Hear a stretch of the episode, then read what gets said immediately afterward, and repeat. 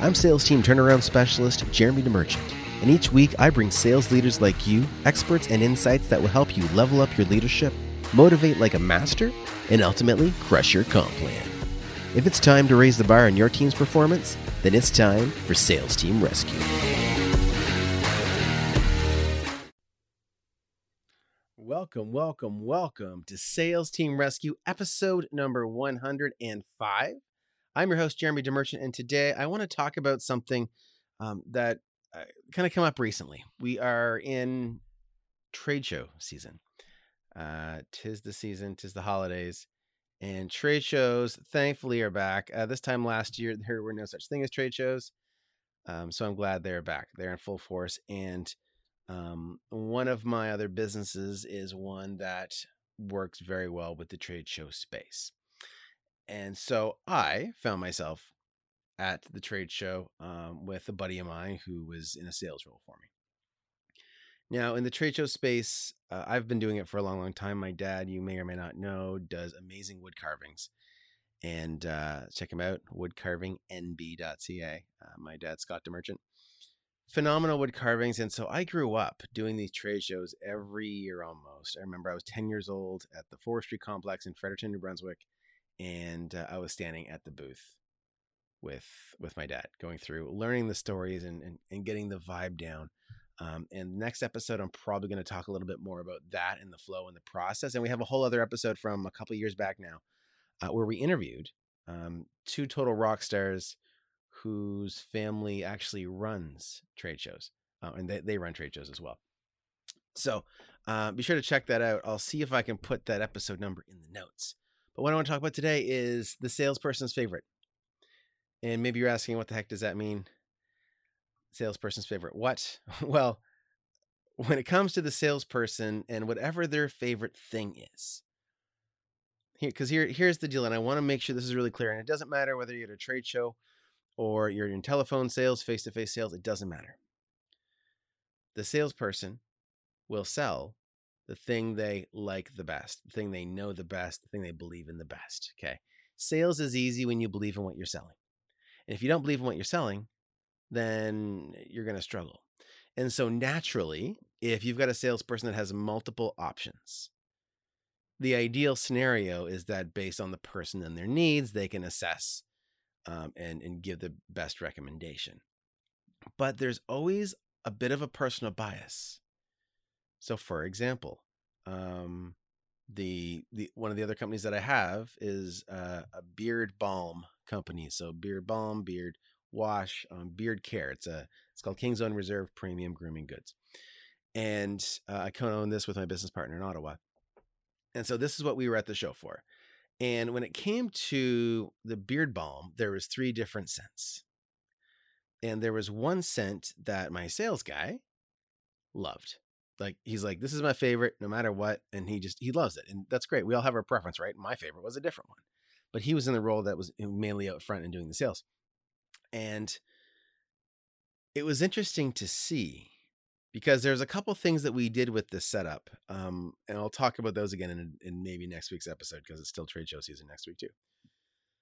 But uh, the key thing that we did was I just let him go and, and talk about what he likes. And so as people were going through the three options, people would take a smell and go, oh, okay, well, and they smell it. And, and I would say, okay, hey, this, that one's my wife's favorite.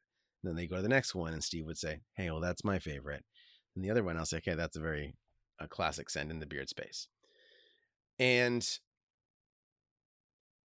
although it may have been a few things, it may have been the fact that Steve, the guy, uh, you know, the because my the suggestion that I was making around one particular brand said it was my wife's favorite. And that might not have connected as well to the audience as well as, as um, Steve saying, "This is my favorite," and he and I are standing there with beards, right? I didn't say which was my favorite um, for most of it, but I found that the one that was Steve's favorite was the one that sold out first. Okay, so as far as beard balm goes, with the same amount of each product, his favorite sold out first. Uh, my wife's favorite, which is also my favorite, sold out second. And in different contexts, uh, these beard my, our beard balms have been sold um, in shops in Ottawa for years. Um, and in the shop situation, it's a very different environment. The one that sold out last, actually, we didn't sell out. We had six units left. Um, the one that didn't sell out is the one that in the barbershop setting would actually sell more. So it's very interesting, um, and where the one that was my favorite and my wife's favorite uh, doesn't sell much at all in the actual barbershop setting. And so I got thinking about it and realized that if your salesperson likes something, there's no way that you can dismiss that bias. Now, that doesn't mean that they'll ever sell something to someone that they don't need. Um, Steve's not like that, my sales guy. I'm not like that. You know, we want to make sure it's a good fit. But all things being equal, if we've got three very similar products, the only difference really is the scent, then sharing your opinion on what's your favorite is absolutely going to impact. And so I saw that even as we ran out of stock, um, in the one that was his favorite, and then the one that was my wife's favorite, and also my favorite, as we ran out of stock in those ones, we stopped saying which was our favorite. Um, eventually.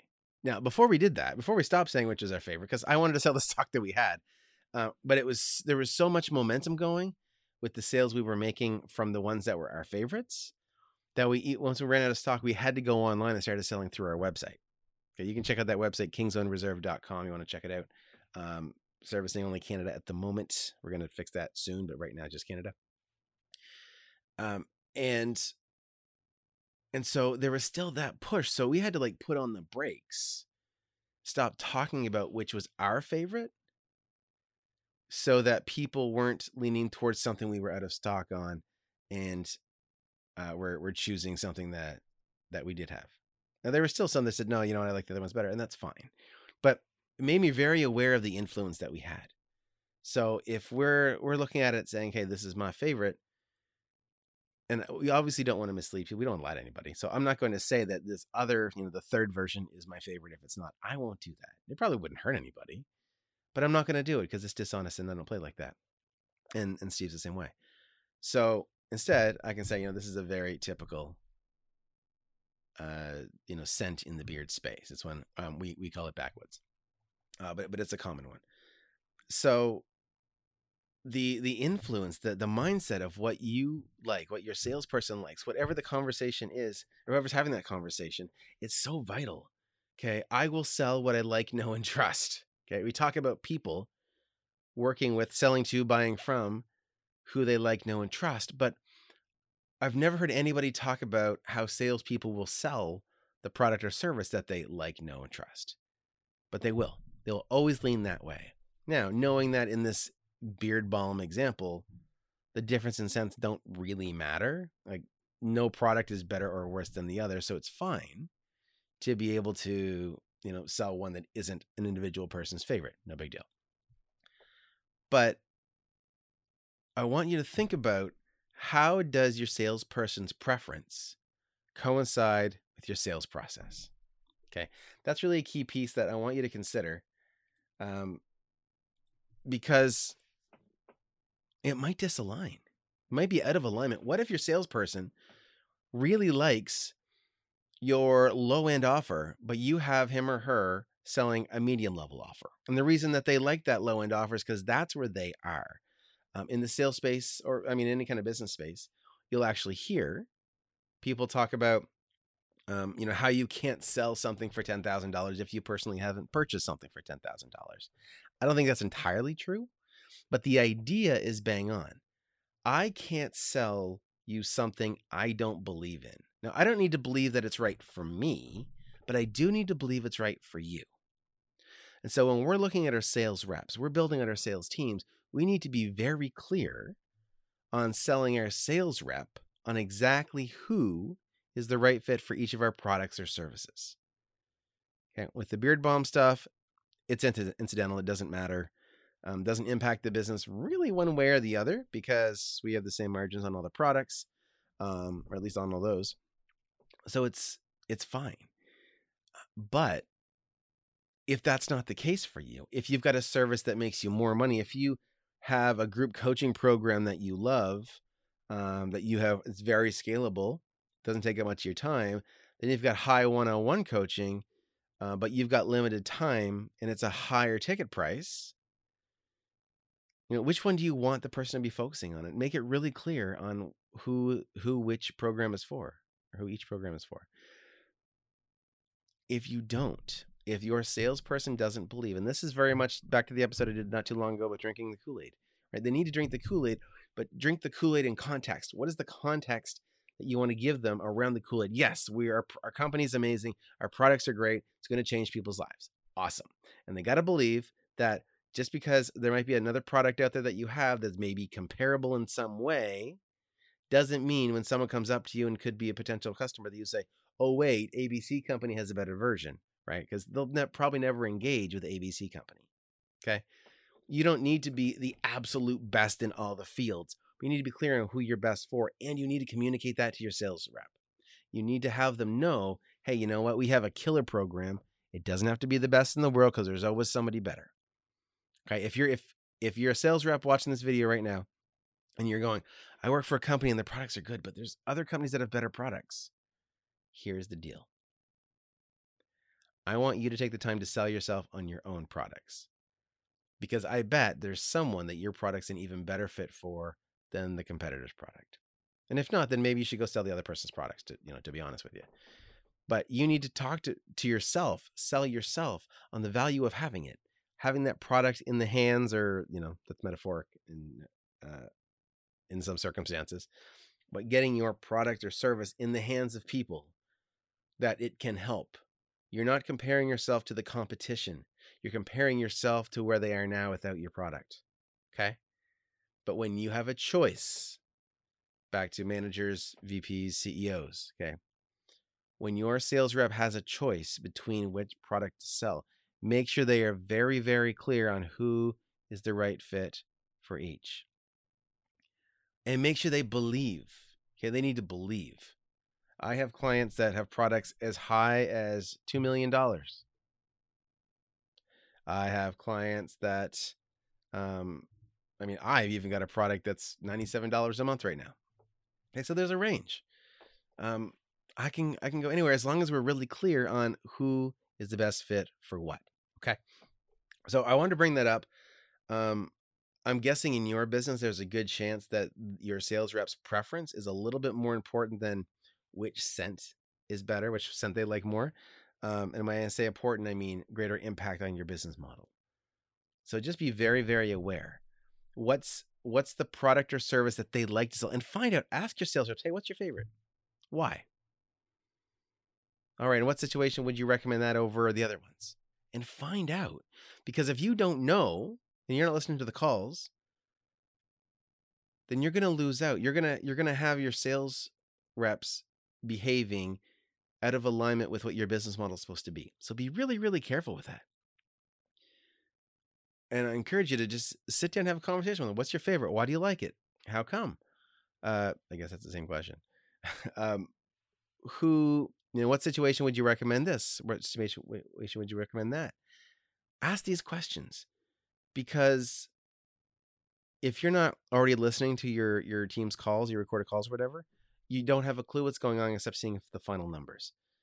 And there might be a huge opportunity where someone is underselling what they could, which means they're not doing the proper um, service to your customers, right? If they're if they're selling a product that's below the actual level of need, because that's what they personally think is better, and they don't understand the real value of the higher level, then we got to fix that.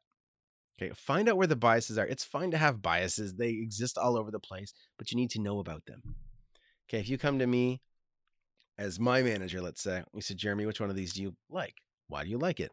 And I want to tell you. And maybe I'm missing a key piece as to why I would recommend somebody, um, you know, like in my programs, for example, um, I've got a program that's $100,000 a year, and I've got a program that's $30,000 a year. Well, maybe there's a key piece that a sales rep might miss about the difference in value between the $30,000 and the 100,000 because if you're talking just numbers, clearly 30,000 has got to be better, right? Because it's cheaper. Well, no. For the right people, the $100,000 is better because there's more value, there's more impact, there's greater results. So get really, really clear on those pieces and make sure your sales rep knows it because otherwise you're going to be suffering from this internal bias that your sales rep has, especially if they don't understand. And your sales results, your bottom line, your quarterly numbers are purely going to base be based on your salesperson's favorite. That's it. Okay, guys. Hope this was helpful. Love to see the comments below. Make sure you like, subscribe, um, and and if you want to book a strategy session with yours truly to see if you are ready for some support in building out your own sales team, go to salesteamrescue.com. We will be here next week at man, my brain's not working today. we'll be here next week at 2 p.m. Eastern, right here on Headspace TV. Cheers, guys. Thanks for joining me. Let's keep the conversation going. You can find more episodes and a link to join our online community over at salesteamrescue.com. If you haven't already, be sure to hit subscribe and give the show a review to help us reach more sales leaders like you. If you'd like our support in creating your own high performance sales team, book a call with us at salesteamrescue.com.